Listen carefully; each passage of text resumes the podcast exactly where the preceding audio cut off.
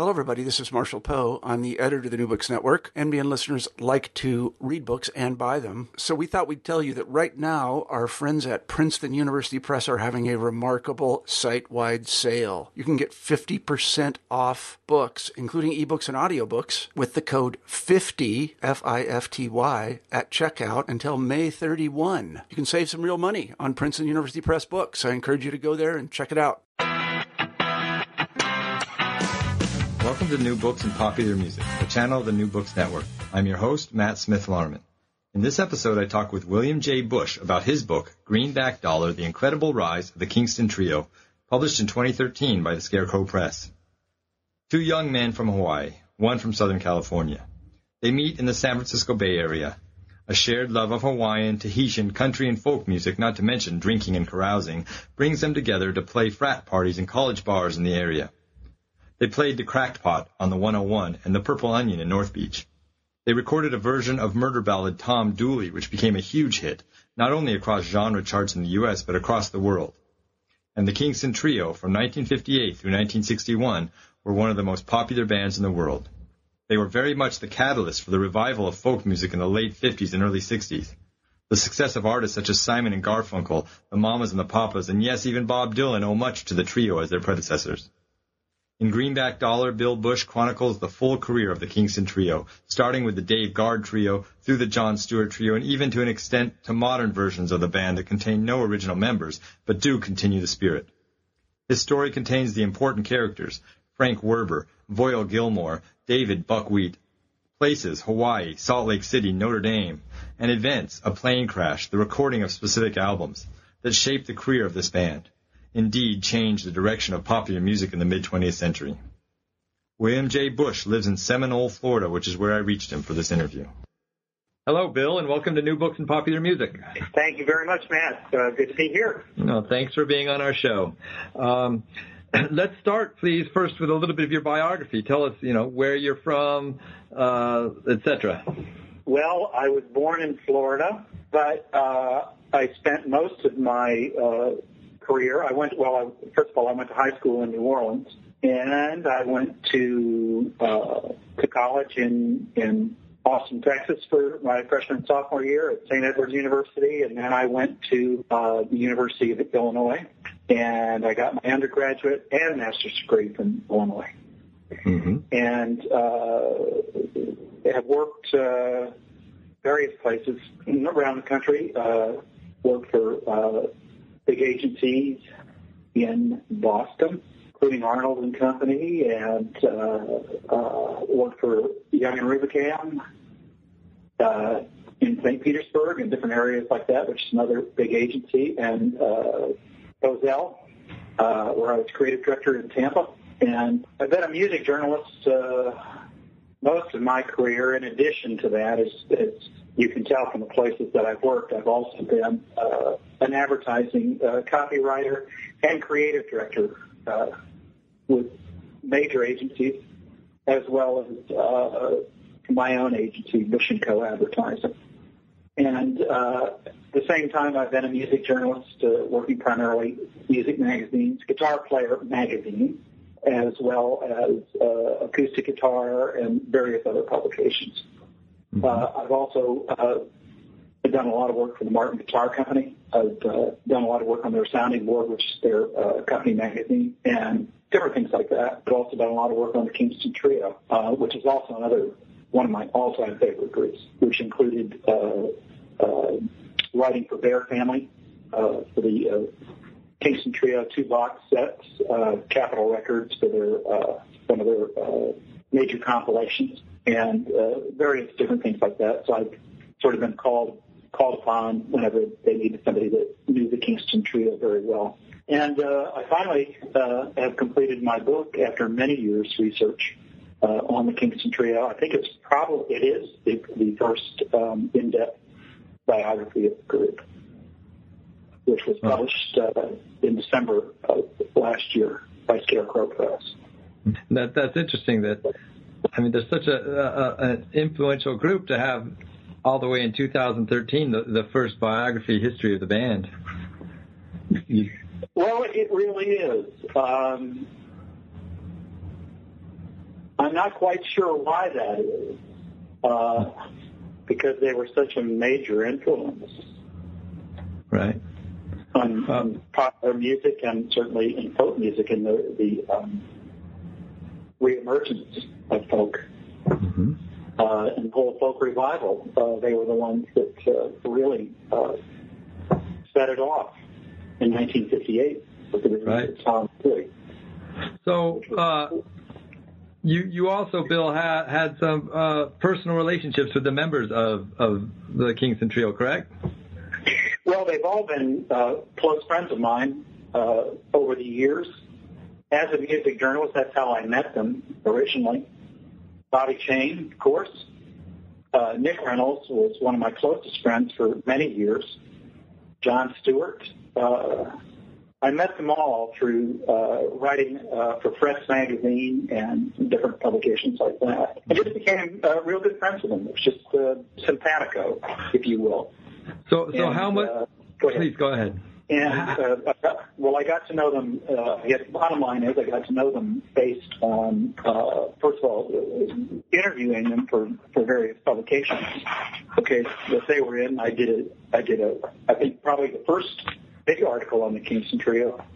Uh, I did it was a two part issue of Frets magazine, which used to be the I don't believe it's in, uh, still around anymore, but it was the, the sister publication to Guitar Player, it their acoustic publication, and uh, so that's how I first met them. That's way back in '83 or so, like that.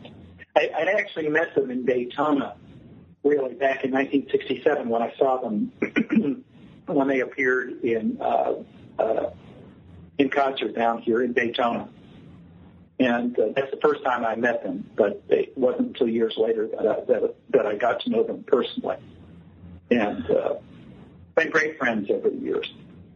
So, so as a writer, as as someone who's, uh, you know, I don't know uh, uh, how interested you were in writing something objective or not, but how does your, you know, these friendships that you had with them, how did that play into your writing of the book? Well, first of all, what it allowed me was access. And and I'm a music journalist, and uh, you know I'm neither an apologist for the Kingston Trio, uh, despite the fact that, that I think they were unquestionably one of the most influential groups in popular music. All of that notwithstanding, my obligation as a music journalist is to be objective, and it's to be objective both in a positive sense and and and in in issues that that might be controversial. Thing about the Kingston Trio, there wasn't really a lot of controversy around. You know, probably uh, the most contentious part of the Kingston Trio's experience uh, was with the the folk revival. You know, a lot of people that had never been exposed to traditional music were exposed first through the Kingston Trio, and they really liked it. And then when they got immersed in traditional music and, and uh, ethnic music and everything, well, they sort of viewed the Kingston Trio as these fraudulent interlopers, you know, that was taking their sacred idiom and making it commercial. So that's where the controversy, if there's ever been any, and I've certainly never uh, uh, not addressed that issue uh, square on uh, in anything that I've written. And the fact that I can be even-handed in writing about them is really, uh, uh, I would think, a, a prerequisite for anybody that, that's writing about music. You know, I mean, you can personally like their music, and it, that doesn't mean that you you you turn a blind side to uh, what the other side of the arguments are, which I've, I've always uh, prided myself on being very even-handed. So, in answer to your question, it hasn't affected my objectivity one iota. It has uh, enhanced my access to the group, and I think to the quality of, of information that I've gotten because they've been friends and they've always trusted me and uh, to tell it like it was, and that's all they've ever asked. They've never asked me to to color or uh, to do anything to their story. They've always been totally upfront. So that's as best as I can answer that. I think. yeah. So so let let's get right to the book, and we'll we'll kind of follow it along uh, uh, along uh, the the order and the chapters that you write. So let's let's okay. begin at the begin at the beginning. Tell us um, uh, about the biographies a little bit of of Nick Reynolds and then Bob Shane and and Dave Guard, please. Well, uh, Nick Reynolds uh, was, was from Coronado, California. His dad was a Navy captain. Uh, he was born in San Diego, just across the uh, bay there, but he grew up uh, and was raised in Coronado, California. Um, his exposure to music uh, was there was a lot of island music in and out of Coronado. It's a Navy base, a major Navy base. Um, so he would hear a lot of he would hear a lot of music uh, from the islands, Hawaiian music. And uh, Tahitian, he was into all kinds of music that that he heard there. Uh, he was also at the same time growing up, you know, was influenced and listened to uh, popular music at the time of the, of the 40s and 50s. And uh, um, his dad, being a captain, would bring home a lot of tunes uh, uh, from around the world. Uh, his family uh, were very uh, musically oriented, not professionally. But his dad always had uh, Martin ukuleles uh, and he and Nick and his two sisters uh, learned how to play ukulele as kids, and uh, were taught songs and uh, by their father, uh, uh, Captain Reynolds. So that was a that was a good exposure for him, and they had a lot of family sing-alongs. He learned a lot. He picked up a lot from his sisters, who he said are really the great singers in their in in his family and uh, uh, they had amazing harmony. That's where he learned harmony. And he one time told me, he says, if you really want to know about the great voices in my family, he says, you need to, to listen to my sisters. And he said, uh, uh, Barbara and Jane, he said they were, they just had wonderful voices and, and wonderful harmony, which was, which was taught to them by their father uh, Captain, uh, his name was Stewart, Captain Stewart Reynolds. And uh, so he grew up there, and and uh, you know as he got older, he spent a lot of time, uh, you know, in border towns, Tijuana, different places, uh, which is close to, uh, you know, the Mexican border is close to uh, uh, Coronado, San Diego area. So he picked up a lot of uh, big influences, uh, you know, mariachi music and uh, which he heard, and just all kinds of stuff. It was just a great uh, uh, mixing pot, if you if you were. There were all kinds of you heard everything from body songs to you know traditional Mexican music to all kinds of different things. So that's where he grew. That's where he grew up in Coronado, and. Uh, later, when he went away to college, he went to um, Menlo, which uh, Menlo School of Business, which was not far from Stanford. And in lots of ways, Menlo uh, uh, School of Business Administration was viewed as a kind of a prep school for getting into Stanford. But uh, that's where Nick went, and that's where he graduated, and that's where he met Bobby Shane, too. So that was Nick Reynolds' story, and I'm not even. It would take hours to go through uh, all the all those uh, interesting things about his career and, and background, but that's a fair overview. And now Bobby Shane and uh, Donald Dave Guard, please. Well, Bobby grew up, first of all, Bobby grew up in Hawaii, as did Dave Guard. They were both uh, they were both born there. Bobby Shane was born in Hilo, Hawaii, and uh, his father was uh, uh, in the sporting goods, was an importer of sporting goods, uh, and uh, and sports equipment and stuff like that. And uh, uh, the family moved from Hilo to um, Honolulu, which is where he met uh, Dave Guard. So he met Dave Guard at uh, Punahou School there in, in, in Honolulu, and they became great friends. And uh, at the time, Bobby, uh, like everybody uh, at that time, uh, played ukulele, and uh, uh, he taught Dave Guard that and taught him his first chords on tenor guitar, which essentially was uh, how the ukulele, he tuned his ukulele to the first four strings of the guitar. Uh, Bobby did, taught Dave. And uh, so that's how that's how the two of them got together as uh, students, I think, in at uh, Punahou School, and uh, they became uh, interested in uh, spent a lot of time on the beach, and they particularly liked Tahitian music because the Hawaiians, all the Hawaiians there, pretty much covered the Hawaiian music, but the Tahitian music, uh, uh, which they felt was much more interesting and wilder rhythms and everything else, and that that was their their thing. And they also, you know, learned lots of body tunes, sailor tunes, and different things like that. And that music in Honolulu. Uh, uh, Bobby Shane's uh, uh, mother, I believe, is from Utah, from uh, Salt Lake City. And his father, I believe, was born in, in Honolulu, uh, or was born in the islands in Hilo, and uh, and Bobby was born there. So mm-hmm. they were not they were not Hawaiians.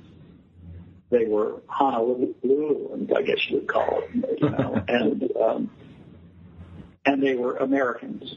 Okay, uh, you know, all of their families had their roots primarily in uh, in the states. They were also, I believe, Bob was related to to, to some of the missionaries that came to uh, came to the islands, and uh, uh, so there were there were relationships there with people that originally come from Boston, actually missionaries that had come from Boston and but essentially, you know, they were they always viewed uh, Dave and Bobby always viewed uh, the United States as the motherland, if you will. So that's what I've got on that. So so it seems uh, important to the story, and or we'll see if you think it's important that. Um, you know, whenever we we read stories of popular music and rock or folk, um, uh, race and class kind of play into it. it the, these three guys, Nick, Bob, and Dave, all come from uh, relatively privileged positions in our society, and, and I think that you know their popularity on the college circuit uh, comes from that. What do you think? Uh, I mean, their well, colleges. I think, I, think, I think first of all, okay, that that they were certainly they were certainly uh, uh, less that they were privileged. I think, um, uh, but that the, their background musically, I think, fit in. I mean, you know, Dave Guard, Dave Guard uh, went to Stanford, graduated from Stanford, and went to Stanford Business School. In fact, okay, so it's a function of his education, that's for sure. Very, very brilliant man. Bobby Shane uh, ultimately graduated from Menlo School of Business Administration. He didn't get his degree until years later. Um, uh, and I think he dropped out in his senior year, uh, or he did not have enough credits to graduate, but, but years later he did get his degree. Uh, Nick, of course, uh, came from a, a privileged family. Uh, he went to school at uh, uh, University of Arizona and uh, flunked out. Also went to San Diego State, and, and uh, he uh, eventually wound up at Menlo, which is in uh, uh, Menlo Park, which is not far from uh, from Stanford, Palo Alto. And Bobby said to him, he said, "You got to meet this friend of mine, Dave Guard, who was at Stanford." So that's how those three got together. Nick and Bobby were pals, and and uh, Dave and uh, Bobby knew each other from Honolulu, were friends, and they all got together. And then when Bobby uh, left Menlo uh, Nick and Dave became very close friends and uh, started uh, playing in a group, Dave Guard and the Calypsonians. And uh, so it all coalesced, you know, uh, in that area. And then moved on to San Francisco where they got gigs at the, at the Purple Onion in particular. And later at the Hungry i and different places around. Mm-hmm. So, so give us a little, give us a little more detail of that then of, of when when does the, the Kingston Trio first exist with that name and how does it come to be? It came to be when they met a publicist by the name of Frank Werber. And Frank Werber was a publicist for The Hungry i as well as The Purple Onion. And he had gotten a tip from a waiter about this group that were playing down at a, at a college beer joint type place called the Cracked Pot, which is near Stanford. And so I guess he went down and, and he saw them one night. But you know, there's been a lot of folklore about how somehow he was so mesmerized with the group that he uh, had them sign a contract on a napkin, which is not true. It's just baloney. But it did introduce them to him. And with Dave Guard who had gotten a uh, a gig up in uh, in San Francisco, play in a place. It wasn't the uh, Purple Onion, but it was, it was a place up in, in California, uh, or up in San Francisco, excuse me. Uh, that they got a gig, and I think it might have been the Spaghetti Factory or one of those places. And that really set the stage for it. And they decided they uh, Nick and Nick and Dave had invited Frank Werber to come up and see them. Dave Guard and the Calypsonian, group. Bobby was in in, in Honolulu having having uh, uh, been asked to leave Menlo because he didn't have enough credits or whatever it was. His grades weren't where they needed to be. And he invited uh, uh, Nick and, and Dave invited Frank Werber to come up and to see them. When Bobby Shane left Menlo, I'm not sure that he flunked out, although uh, that's the story. But but he didn't have enough credits to graduate. I know that, and he went back uh, to Honolulu to work in his father's athletic supply company, which really didn't last long, and that's when he started uh, playing professionally as a solo artist singer in, in different taverns and things in Honolulu. Meanwhile, stateside, uh, Dave Guard and Nick uh, started playing under the, the Dave Guard and the Calypsonians. And they would get gigs around that area, and they got one up in San Francisco at the Italian Village, uh, which was kind of a restaurant with a lounge thing. I think it was in the basement and whatever. And, and uh, so they had invited uh, Frank Werber, who, who had come down to see them one time uh, down at, uh, at the Cracked Pot, which was in uh, near Stanford in, in, in Palo Alto or Menlo Park, one or the other was halfway between them. And uh, that's when that's when Werber really got interested in them. And uh, Werber said, you know, it, it was easier, it was difficult to get bookings for a group that had four people in it. And it, he told them that it would be easier for him to get some bookings if they were a trio. And, you know, Bob Shane was over in Honolulu and Nick wrote him a couple of letters, said, you need to get back over here because we have a gig at the Italian Village. And so Bobby came back over and he and Dave and, uh, uh, and Nick got together and one of the first things they want, they had to, to Werber sat them down and said, okay, what are you going to call yourselves? And it's been said that, that Dave Guard and Calypsonians had all, also worked under the working title of the Kingston Quartet. Um, and uh, that they just shortened it to the Kingston Trio uh, Dave Guard and the Calypsonians or the Kingston Quartet or whatever they wanted to call themselves at the time. Any name would do, you know. Mm-hmm. And uh, that's how the trio emerged. And they thought it was a perfect name, okay, because it it it had both uh, an island feel, you know, like a Jamaican feel, but Kingston Jamaican and also had kind of a, a an Ivy League sound, like you know, uh, the Kingston or the Kingston Trio, with Ivy League-ish sounding. So that's how they got their name, mm-hmm. and it stuck. Mm-hmm. And uh, that's where the name came about, and they were the Kingston Trio, and they're still the Kingston Trio to this day. So. At one point, uh, you you write that Bobby Shane was the foundation of the Kingston Trio. What do you mean by that? Well, the foundation of the Kingston Trio, sound-wise, is Bobby Shane.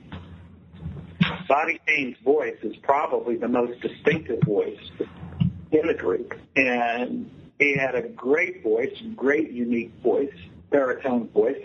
He was a great rhythm guitarist. I don't think he played more than three or four chords, but boy, did he play them. He had a lot of power coming off that Martin D28, and uh, he was the lead voice. He was a lead voice uh, throughout the Kingston Trio. I mean, they would all take solo solo uh, verses, and and you know sometimes would sing solo songs on their albums. But primarily, the Kingston Trio was based on Bobby Tree, uh, on Bobby Shane's voice. Mm-hmm. Uh, Nick, who is a fine singer, has a great singing voice, um, was uh, a master of harmonization, which he learned from his sisters and his father. And he could sing anything. He could harmonize with anything. And uh, Bobby told me, he said, you know what? He said, Nick was the only singer that I, a person that I immediately liked personally from the get-go, and he was the only person that I knew that could instantly pick a harmony out. He didn't have to go over it ten times. He said he knew instinctively where to sing. Mm-hmm. Uh, so you put those two together, and that's the Kingston Trio. That defines the Kingston Trio sound. Now, Dave Guard, who also had a fine singing voice, his forte was that he got the joker parts. Those were the parts that filled in either above or below or in between or whatever of what of what Reynolds and Shane were singing that was that was the total capitalization of, of the sound. Mm-hmm. What he called the Joker parts. And uh, Dave, that was later, okay, because it was it was the least. It wasn't as prominent as the harmony, and it wasn't as prominent as the lead voice, but it was all important because it filled in everywhere. If you're just talking vocally, mm-hmm. uh, it was also the most transparent. Where you listen to a Kingston Trio tune, you can hear Bobby and you can hear Nick, and sometimes you can hear Dave. Okay, but he's filling in either below or above or around or whatever that he did. So that was that was what.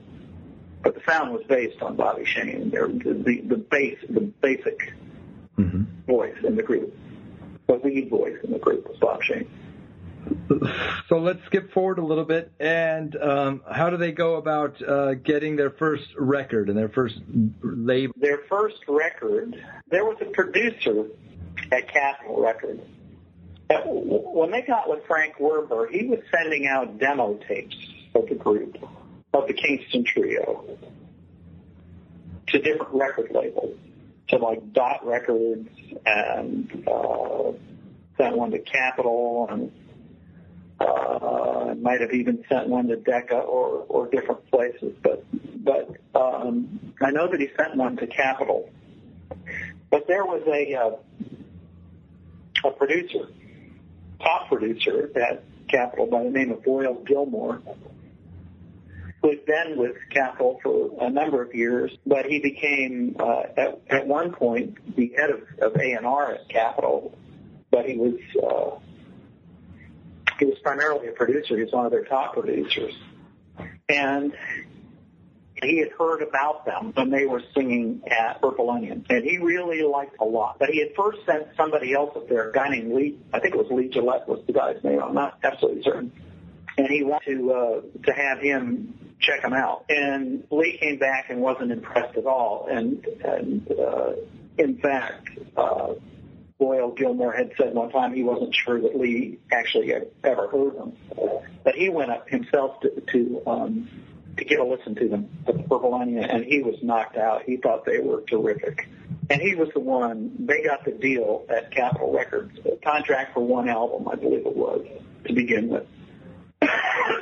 Dot wanted to sign them to a singles only, and Werber didn't want to do that. So um, that's that's how they got their first album uh, with Capitol. T nine nine. Nine six. That that's how that's how the aficionados refer to him, right? I think so. Yeah. um, uh, you, you mentioned at one point uh, uh, there, there's an important moment or time in their career that that is based in Salt Lake City. Can you tell that story, please? Well, I'll tell you how that started. That album, you know, I, let me say this: that from the outset, Capitol Records wasn't sure that they had any big deal in the Kingston Trio. Okay, Voyle Gilmore liked them a lot. but it could have been just a one album deal. And that album was sent out to a lot of radio stations, uh, one of which was in Salt Lake City. And um, and that's really um, there were a, a couple of disc jockeys in um, Salt Lake City who um, heard the album and they liked the Kingston Trio and they, and they liked very much. They found the song Tom Dooley on there that they particularly liked. And uh, uh, that really, really uh, uh, made all of a sudden Salt Lake City was in love with the Kingston Trio. And that happens in, in different markets like that. You know, different groups always, you know, either break out in one place or another. And sometimes it's just in an obscure place. Uh, Salt Lake City, uh, while it's not a small city, it's not a really big one either. And um, and that's uh, uh, that's really where their popular, popularity started. They were like they had at one time uh, three or four of their albums later on, you know, were in the top ten at in Salt Lake City, and uh, uh, that, that's where they really, really um, got their popularity started. And then from there, in Salt Lake City, and then uh, these disc jockeys at this radio station uh, would call their friends you know, and tell them uh, about this great group, the Kingston Trio. Next thing you know, Miami's playing that album, and they're playing Tom Dooley, and then you know, in different uh, different cities around the country, and uh, uh, so that's how that's how it really got started. And the importance, uh, t- well, tell us about Tom Dooley. I mean, that that that was the the breakout, right? I mean, not just yeah. for the well, the, the guy's the guy's name, the guy, the disc jockey's name in Salt Lake City was Paul Col- Colburn. Okay, was the disc jockey who took a liking to that tune. Okay, and he, he had another guy that worked with him there called Bill Terry. Those were the two disc jockeys at the same station in Salt Lake City that really, really got it started. And uh, it, it, it was a top station in Salt Lake City. And these guys had friends, they're just jockey friends around the country. And that's really how it got started. That's how the buzz started. And they loved Tom Dooley, but you know, they had the album, they played everything on it. But but Tom Dooley was the one that broke out and broke out in Salt Lake City. And uh Paul uh, uh Colburn would uh, you know, would tell his friends all over the country in different different stations. And that's how it broke out. And Tom Dooley, though, it becomes a number one uh, song uh, across the country, right? And even around, you know, the world in Europe, right? well, yes, it did. Tom Dooley is based on a uh, a true story of a Confederate soldier, um, uh, Tom Dula.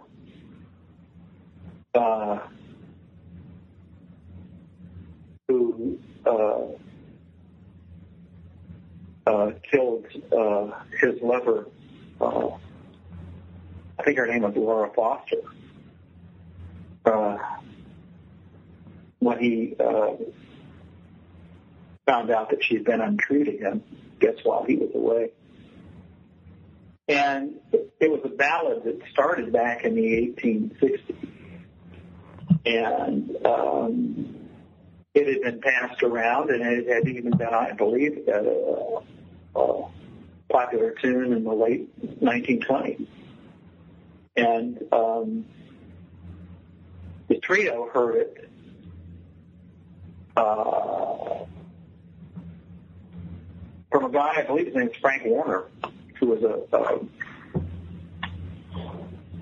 a folk uh, a folklorist and collector uh, who had picked up on that tune. And uh, either he or another gentleman uh, came to uh, auditions, open auditions at the Purple Onion one day, and that's where they first heard that tune. And the trio kind of rearranged it a little bit to their own liking.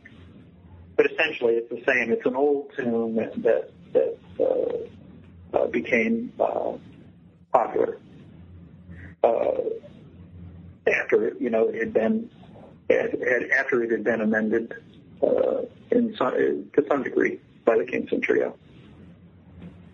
It was great too in another another way, another dimension, and that was it was easy to play.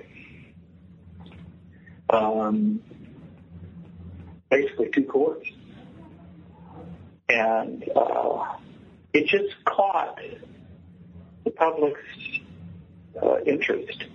And it, and it became popular at a particular time in music in the uh, uh, late 1950s, okay?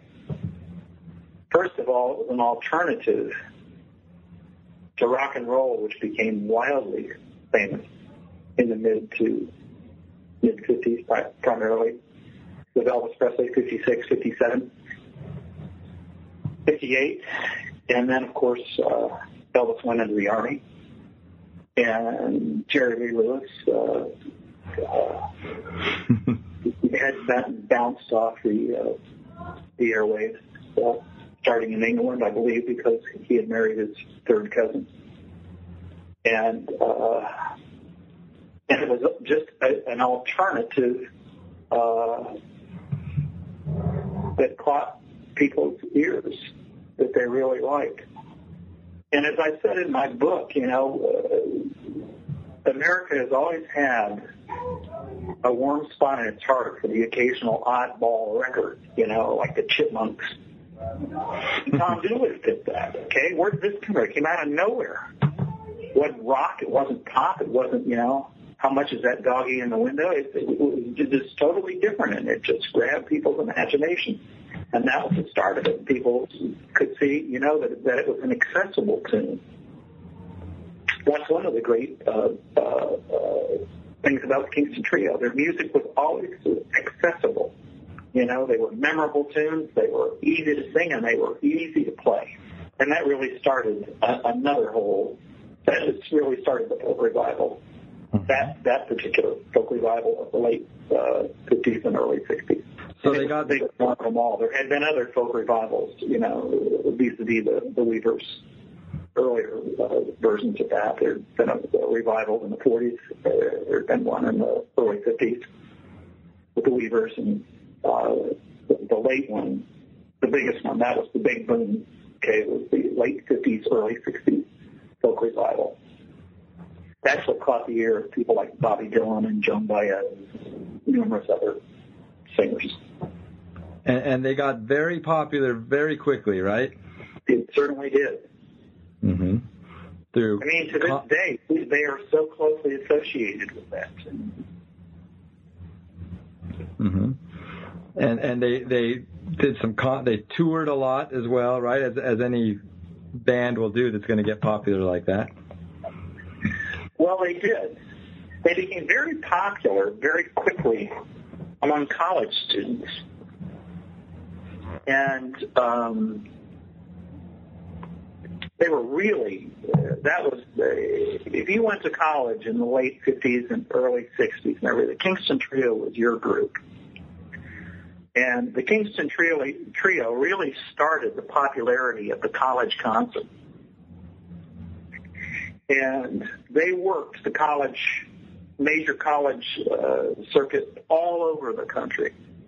And they were enormously popular with college kids. And, um, you know, their, their popularity, uh, at the same time, you know, they, they, they started, uh, uh, people started, you know, playing acoustic music. And the acoustic music, musical instrument uh, industry came alive. I mean, it was one of the greatest. People were playing banjos, and you know, the Kingston Trio played Martin guitars. That's the only, virtually the only guitars they they played, and they were prominently displayed on every album cover that they ever had. A Vega banjo and a and a and a Martin guitar. Nick played a Martin tenor. Bobby played a, a Martin D28. Um, Dave Guard uh, occasionally played a Martin Piccolo 28. I've seen him play. Uh, and they were always on the cover. And you know, back then, if you listen to it, it's the wonderful thing about album covers, you know, is that they give you something to look at while you're listening to the music. And people study them, you know, for, for what is that? remember one time when I went to high school in New Orleans, I had some Kingston Trio albums, and I couldn't figure out what that what what that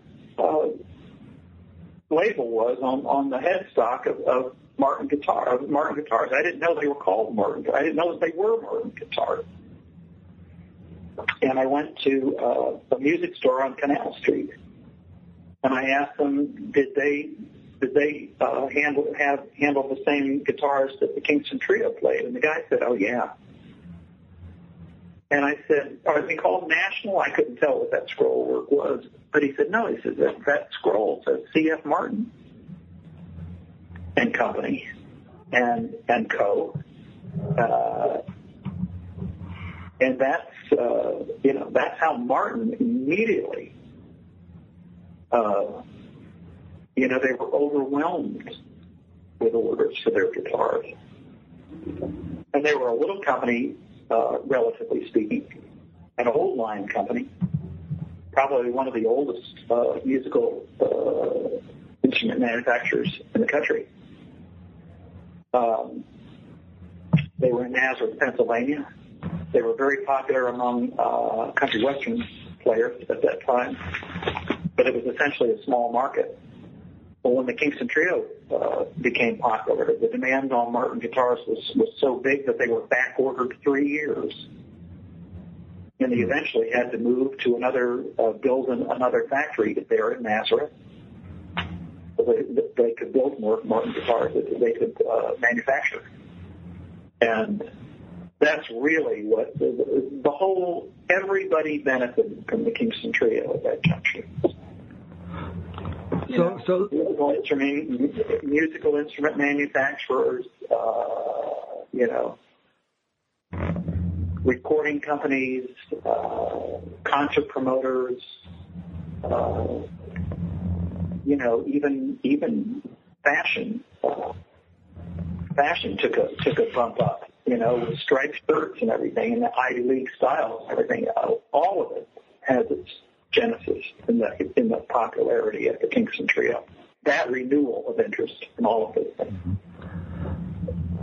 that the Kingston Trio did. hmm So, so we, we need to, to jump up quickly because I don't I don't want to, to leave John Stewart out of our story.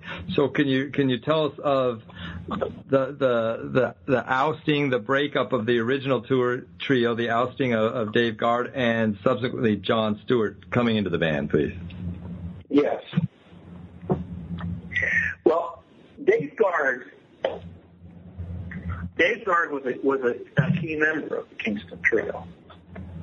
Uh, and whereas Bobby and and Nick defined the sound essentially, Dave Guard really was a brilliant guy and a and a brilliant arranger. And he was probably the only one in the in the Kingston trio at that time that read music and he arranged a lot of those songs. Those were Dave Guard arrangements. And he'd say, okay, Bobby, you sing lead. Nick, you sing here. I'm going to sing here. I'm going to do this. I'm going to do that. And, and he was key to making that music what it was. If you, if you listen to the albums of Dave Guard era, they have a distinctive intellectual edge to them. They're very, very, uh, they're very, very intelligent, intelligent songs, and um, and most of those arrangements uh, came from Dave Guard. Although they could all they they all learned to head arrange, but essentially, and uh, and as it went along, they had a problem with a, with a publisher who was using uh, uh, some of their uh, their music, and uh, but he was retaining some of their royalties to cover his own gambling debts, and uh, they all had their own publishing companies within within the group. Dave got his check. The Kingston Trio had one where uh, their royalties were were brought through publishing company, and Dave got a check for fifteen thousand dollars from their publisher, and it uh, bounced, and that started the trouble. And Dave was furious, and, and he was determined that from now on in, he would have control over the group. He would control what they sang, what they did, because they had they had called him in jest, but with a grain of truth, that he was their acknowledged leader. And even though they all worked very, very hard, Dave Guard was was a, was a key component, but they were all key components to it. And and he didn't like this music publisher, and uh, he was determined that that they were going to all be under his control at this point. And he didn't like Frank Werber either. He thought that Frank Werber was somehow in cahoots with this guy, which he wasn't, and that they would get a publisher of, of of his choice, Dave Guard's choice. So it really got down to, to push and shove, and he told them that that's what he was going to do. He was going to be the head of the Kingston Trio, and they were going to do exactly what he directed them to do, in effect. And that he was the only one, really, that he implied that he was the one that had all the talent and everything. So they they got together, and he said, it's either my way or I'm leaving. And they said, well, bye. And so that was the end of the first Kingston Trio. And it was very low time for them all. Dave Guard was a very, very good man. And and despite what happened to them, but over the years, you know, they missed Dave Guard and, they thought highly of and but nonetheless they had to move move on. And when they finally decided that they were going to go for it and they were going to get another person on the Kingston Trio uh, would survive, John Stewart, they knew John Stewart because he was just a young kid. He was a teenager, I think, when he first met them and he had written uh, some songs. Uh, Molly Dee was one of them. Here we go again, uh, singing a song about Molly Dee, which, as, as you know, the title of one of their albums was "Here We Go Again," and, and uh, so they knew John as as a songwriter, and uh, John was a huge uh, Dave Guard fan and emulated him in lots of ways. He played banjo and he played it very well. Uh, he knew how to sing uh, all of the parts on a Kingston Trio song. He was uh, had studied them very carefully and studied uh, uh, Dave Guard and his influence. So he was unnatural to take over. I believe he was only 21 years old when he joined the trio. I believe they were five years or six years older than he was. But that's how John Stewart came into the picture. And they were able to prevail for another six years after that. Most people thought that when Dave Guard left, that would be the end of the Kingston Trio, and they had certainly proved them wrong in that. The John Stewart Trio was a different trio. A trio like the uh, Dave Guard Trio. What they refer to as Dave Guard, the trio with Dave Guard. But John Stewart, um, while he was a huge fan of Dave Guard's, in, in my opinion, the second Kingston Trio, which was with John Stewart, was did not have the intellectual edge or bite, perhaps the same as uh, Dave Guard, but in my opinion, it was more musical. It was more musical. It was more energetic. It was more young sounding. Uh, and I think in, that it was certainly an equal in terms of, of the quality of recordings that they did uh, with the Dave Guard era albums. Well, in fact, in chapter 12, where you're going over their, their recordings, you suggest that they're recording Time to Think, with, which is with John Stewart. You write that it's their finest hour. It was. It was a beautiful album. It was a magnificent album. But there were others, too. Um, New Frontier. Great album. Number 16, a great album. I mean, if you listen to it. And you know what happened too, Matt, is that those albums on Capitol at that time, the technology that they learned at Capitol Records and Voyle Gilmore uh, of fattening vocals, of, of double of, of double voicing the choruses, run through those magnificent, big old concrete uh, echo chambers that were underground, under under the parking lot at Capitol. It just gave that those those um, recordings such power. There was an engineer named, named Pete Abbott. His real name was William Abbott, Bill Abbott but they called him Pete. Pete was a nickname. Pete Abbott, uh, who was their engineer and who also was involved with uh, Voyle Gilmore in the editing and selecting of tracks. Those those uh, albums, even to this day, 50 years after the fact, are a marvel to listen to. Uh, Time to Think was a was a very special album in that in that while they were recording it, they you know everybody used to say, well, you've never done anything socially relevant in your songs, you know. It's always been you know uh, just lighter fare, and they wanted to do some songs that were. Um, uh, more socially conscious, if you if you will. And while they were recording, or they were in rehearsals, excuse me, while they were in rehearsals uh, for Time to Think, um, uh, John Kennedy, JFK, was uh, assassinated. And um, one of the songs on that album, uh, Song for a Friend, is about John Kennedy was written the day after John Kennedy's, um, or second day after the John Kennedy's assassination.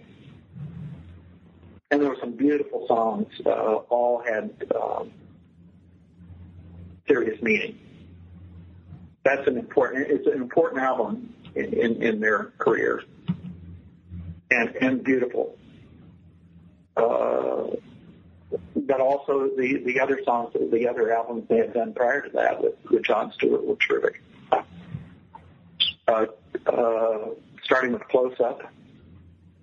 If you listen to Close Up, which was their first album with John Stewart on Capitol. It's you can just tell it's it's a different day altogether. It's it's a really uh, enthused and rejuvenated Kingston trio that sings on it, younger sounding because of, of Stewart and his whole spirit. Uh, the next album after that was College Concert, uh, which was recorded at UCLA.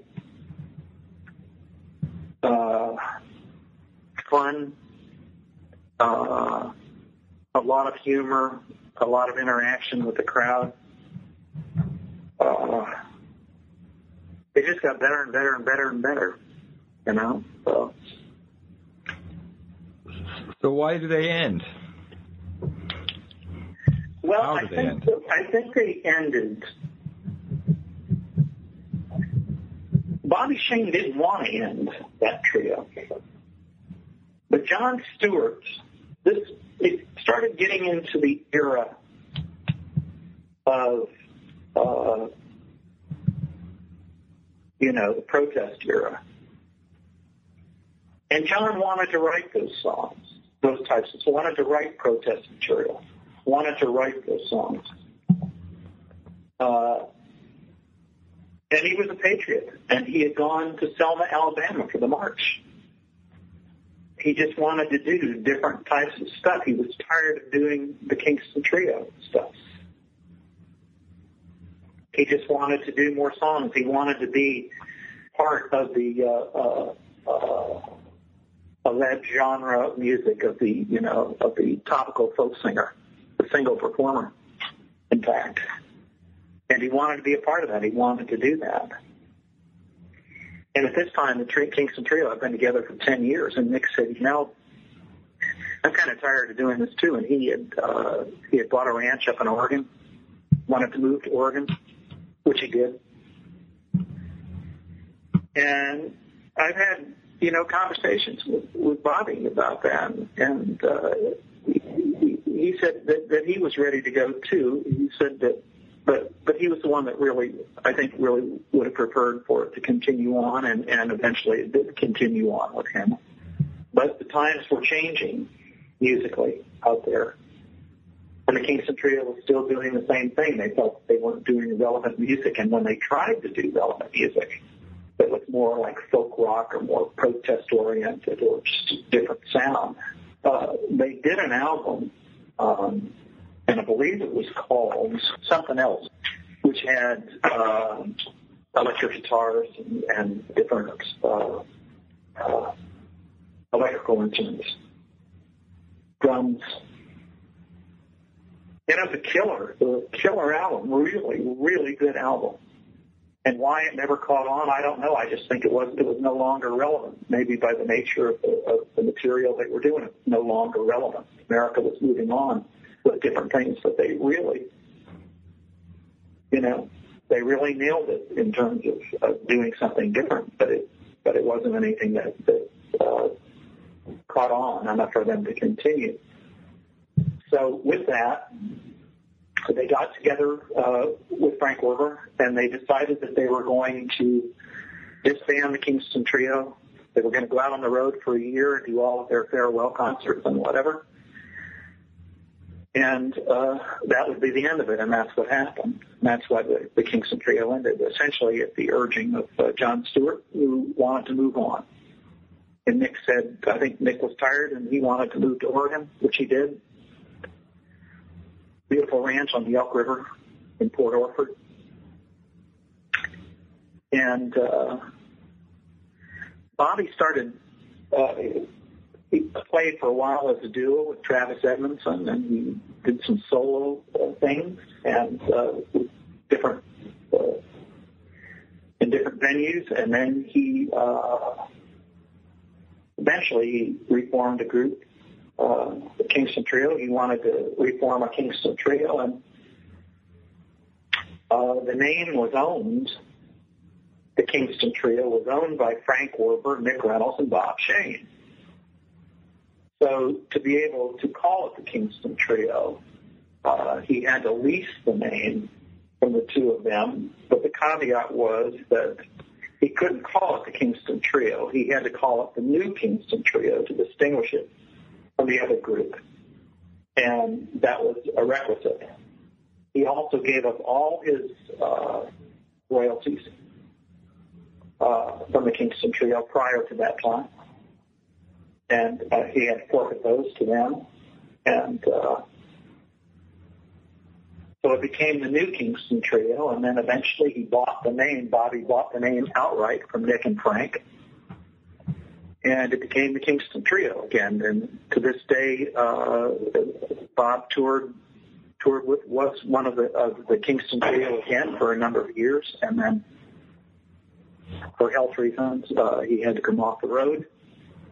And uh, uh, George Grove, who, who had been with him for many years in those permutations, um, other people were brought in to take Shane's place. And uh, today, uh, the Kingston Trio is George Grove and uh, uh, Bill Zorn and Rick Dougherty. And they're very, very good, uh, terrific musical group and, uh, and I think a worthy evolution of the Kingston Trio in spirit and sound, and but they're a distinct group. They, they're their own distinct King, Kingston Trio. So that's how that has evolved.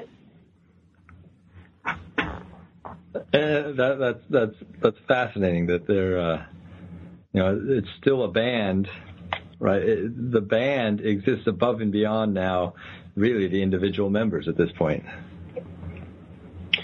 I think they are at this juncture. You have to understand, okay, that for some people, okay, there will only be the Shane, Reynolds, and Guard configuration as the real Kingston Trio. There will be some that it will only be the Shane, Reynolds, and Stewart group that were the Kingston Trio. And a middle group who said either one of those two is fine. That's the Kingston Trio. Any group after that isn't the Kingston Trio. And there are some people who say, well, I love the music. And whoever's singing it and singing the Kingston Trio, Kingston Trio songs, that's the Kingston Trio if they've been given the name. And you know, Bob Shane it. And he was he was that he was that thread through all of it. And in fact, Nick Reynolds came back into the group in the 1980s and was was back out on the road with them for 10 years and it was Shane Reynolds and Grove.